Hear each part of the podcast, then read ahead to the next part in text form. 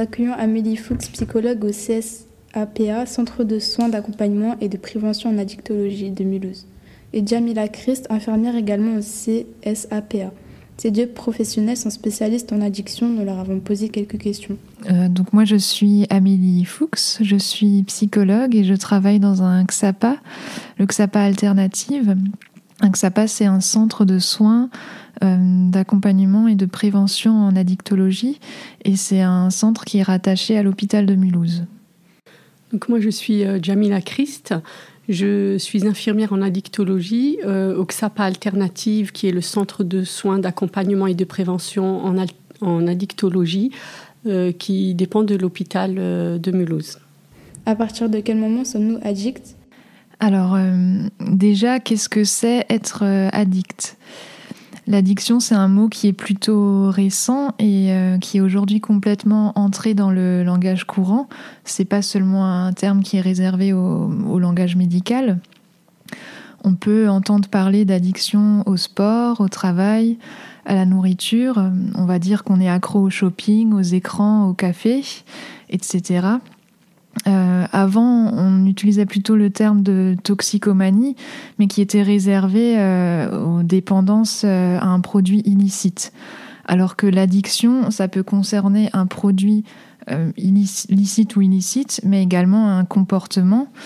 Et ça vient désigner une répétition, un excès, un trop, une consommation ou un comportement excessif. Après, est-ce qu'on peut repérer un moment où on est, où on devient addict? Euh, Est-ce que les personnes qui, qui sont dans des addictions ont conscience qu'elles sont dans un excès? Souvent, c'est plutôt l'entourage qui va venir euh, pointer qu'il y a quelque chose de démesuré. Mais l'addiction, elle n'est pas forcément vécue comme dérangeante pour la personne. Euh, en tout cas, pas dans un premier temps. C'est même plutôt l'inverse. On peut dire qu'elle est vécue comme bénéfique, elle apporte quelque chose, elle peut être une solution à quelque chose. Après, une, solution à quoi, ça c'est encore euh, une autre question. Chaque personne dite addict va l'être pour des raisons très différentes. Chacun va avoir un rapport au produit ou à la consommation très, très singulier. Qu'est-ce qu'une consommation d'alcool à risque? Alors, on sait que la consommation d'alcool peut euh, présenter des risques différents. Par exemple, des risques sur la santé, euh, j'entends la santé physique, puisque l'alcool va toucher différents organes euh, du foie, du, corps, comme le foie, le, cerveau. Donc ça peut générer des troubles cognitifs hein, sur, par exemple, la mémoire, l'apprentissage. Et euh, ça peut aussi euh, entraîner des, cancers. Donc voilà, ça agit à plusieurs niveaux du corps. Avec, euh, ça peut toucher différents organes avec des conséquences pour la santé physique. La consommation d'alcool, elle peut aussi présenter un, risque différent qui est un risque pour la personne elle-même. Par exemple, une conduite en état d'ivresse qui peut provoquer un accident ou puisque ça modifie, euh, ça agit sur le cerveau et que ça modifie la perception de la réalité, la personne peut devenir agressive ou se mettre en danger parce qu'elle évalue mal euh, les dangers.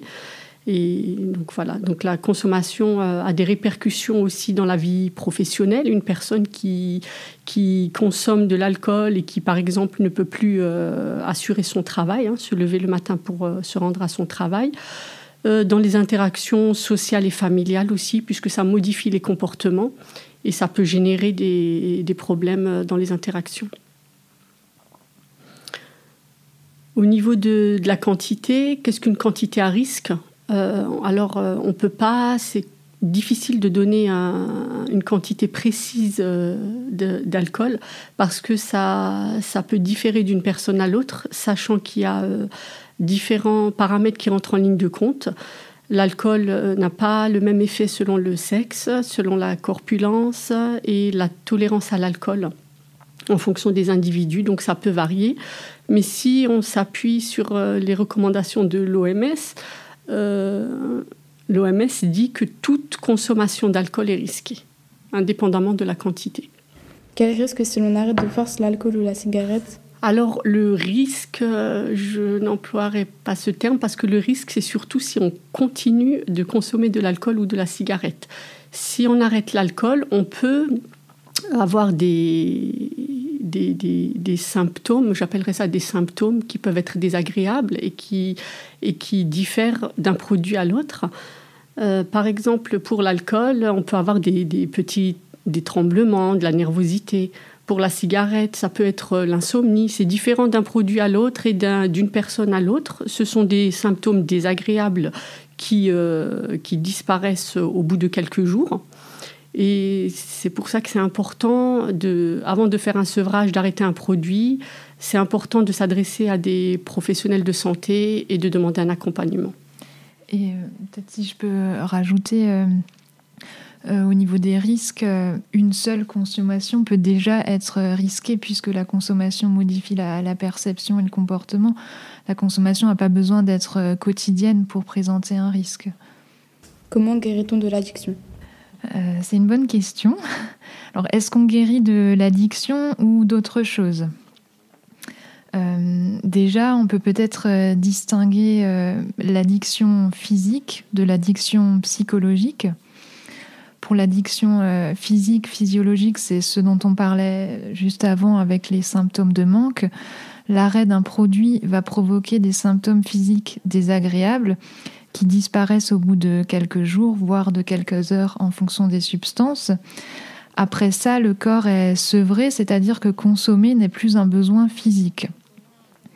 Alors pourquoi est-ce que les personnes rechutent après un sevrage? C'est là où on peut parler d'un autre type euh, de dépendance, d'addiction, une addiction psychique. Euh, et c'est pour ça que je posais la question voilà, de est-ce qu'on guérit de l'addiction ou de ce qui nous amène à consommer? C'est pas exactement la même chose. Et la raison pour laquelle quelqu'un consomme va être différente d'une personne à l'autre. Euh, la manière dont les personnes entrent dans la consommation peut par exemple donner une indication sur euh, la fonction ou la place que va occuper le, produit ou le comportement. Dans le service dans lequel on travaille avec euh, Jamila, on est parfois plus dans une tentative de régulation de la consommation, de régulation de ce qui est en excès, plutôt que dans de la guérison. Ou alors s'il y a une guérison, elle porte pas, enfin oui, je pense pas qu'elle porte sur l'addiction en elle-même. Euh, après, on peut parfois vivre des choses euh, difficiles à un moment donné qui nous amènent à consommer, mais ça ne veut pas dire qu'on va consommer toute notre vie. On peut en sortir. Euh, on peut en parler à un professionnel, une infirmière, un psychologue ou un médecin. L'addiction au travail, l'addiction à l'alimentation. Dans ma réponse tout à l'heure, j'ai essayé de parler du terme d'addiction. Euh, je ne sais pas si les personnes consultent pour une addiction euh, au travail. Amélie Fuchs, psychologue au CSAPA, Centre de soins d'accompagnement et de prévention en addictologie. alors dans le centre où je travaille, il n'y a hum, pas eu, à ma connaissance, de, de demande d'accompagnement pour une addiction au travail seul, mais euh, plutôt... Une demande d'accompagnement. En fait, pour euh, cette addiction, je mets entre guillemets, parce qu'à partir de quel moment on dit que c'est une addiction au travail, il faut qu'il y ait des répercussions sur, euh, sur la personne, sur la vie, des répercussions euh, néfastes. C'est souvent intégré dans un, dans un comportement addictif avec d'autres problématiques. Donc une personne qui va, par exemple, faire tout en excès, donc le travail, le sport, la nourriture. Donc c'est plutôt un, je parlerais plutôt d'un profil avec un des comportements excessifs et qui vont jongler dans différents domaines avec de l'excès. Jamila Christ, infirmière, également au CSAPA. Et c'est là où on va être plus dans quelque chose de l'ordre de la régulation. Euh, au XAPA. Euh, des fois, il y a, enfin, quand on prend en charge les personnes, on observe une modification chez les patients dans le rapport à, leur corps. Enfin, euh, elles, elles, vont commencer à prendre soin d'elles, à faire les choses moins, voilà, moins dans un excès comme ça, mais de manière globale, pas forcément sur un, sur un domaine particulier. C'est une prise en charge globale, donc on, évalue les différents aspects de la vie, quotidienne. Et donc on fait du repérage. Et si on repère qu'il y a une activité qui est pratiquée en excès, par exemple, ou s'il y a des plaintes, hein, parfois c'est le patient qui va dire bon voilà, je, travaille beaucoup. On va vraiment évaluer quelles sont les répercussions. Et s'il y a des répercussions, on va, on va travailler dessus en, en, amenant des outils, des, des, outils et travailler sur des objectifs avec le patient. On vise pas forcément l'arrêt d'un comportement ou l'abstinence totale. C'est vraiment, euh, c'est vraiment personnalisé et c'est en fonction de, divers paramètres qui vont rentrer dans, dans le projet. De et après, concernant les addictions à l'alimentation, euh, euh, je pense que c'est peut-être des personnes qui vont consulter en service de nutrition, mais où du coup la demande, elle va pas être sur initialement, elle va pas être sur euh, l'addiction, mais sur les conséquences en fait de cette euh, consommation. Euh, les conséquences sur la santé, la prise de poids, voilà, et tout ce qui peut en découler. Mais les personnes ne viennent pas consulter en premier lieu parce qu'elles ont une addiction à l'alimentation. Ensuite, elles peuvent travailler ensuite ce rapport, ce rapport à l'alimentation, bien sûr. Et pour donner un exemple concret, euh, j'ai eu une demande d'un patient qui nous a été adressée euh, pour des consommations excessives d'alcool. Et, euh, durant l'entretien, il en est ressorti que, que, ce monsieur, ce patient, donc, travaillait en excès, faisait du sport en excès et mangeait en excès. Et il jonglait justement entre ces différents produits, comportements. Et donc, je parlerai plus d'un comportement, d'un processus, en fait, de, dans, l'addiction plutôt que, que d'un produit en particulier. Donc, son problème d'alcool a, été euh, a, été pris en compte et donc on a travaillé sur un sevrage parce que c'était sa demande d'atteindre le sevrage complet. Pour, euh, pour le travail, il a, il a quand même fait un burn-out donc c'était la conséquence justement de cet excès de travail. Il s'est mis euh, en arrêt et là il est en train de, réfléchir à une conversion euh, professionnelle. Euh, souvent lié à une difficulté à, difficulté à, s'autoréguler dans dans, les comportements. Mm. C'est-à-dire, ce, patient, pour revenir à ce patient, disait que quand il faisait du sport, il avait du mal à mettre, à s'arrêter en fait. Ça, et c'est au moment où il commence l'activité qui a une perte de contrôle, euh, il n'en est pas forcément conscient. C'est quand il y a des répercussions qu'il se dit, bon, enfin, qu'il se questionne.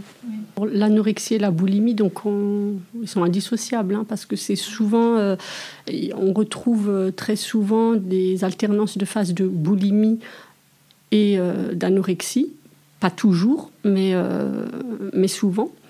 Euh, donc dans la boulimie, ça peut être une addiction à la, nourriture, donc la nourriture qui va venir euh, compenser, remplir un vide.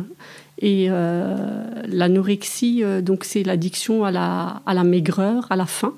Donc c'est la problématique revient toujours à justement une addiction à quelque chose, un comportement compulsif qui va venir remplir, quelque chose, apaiser des tensions, apaiser des angoisses.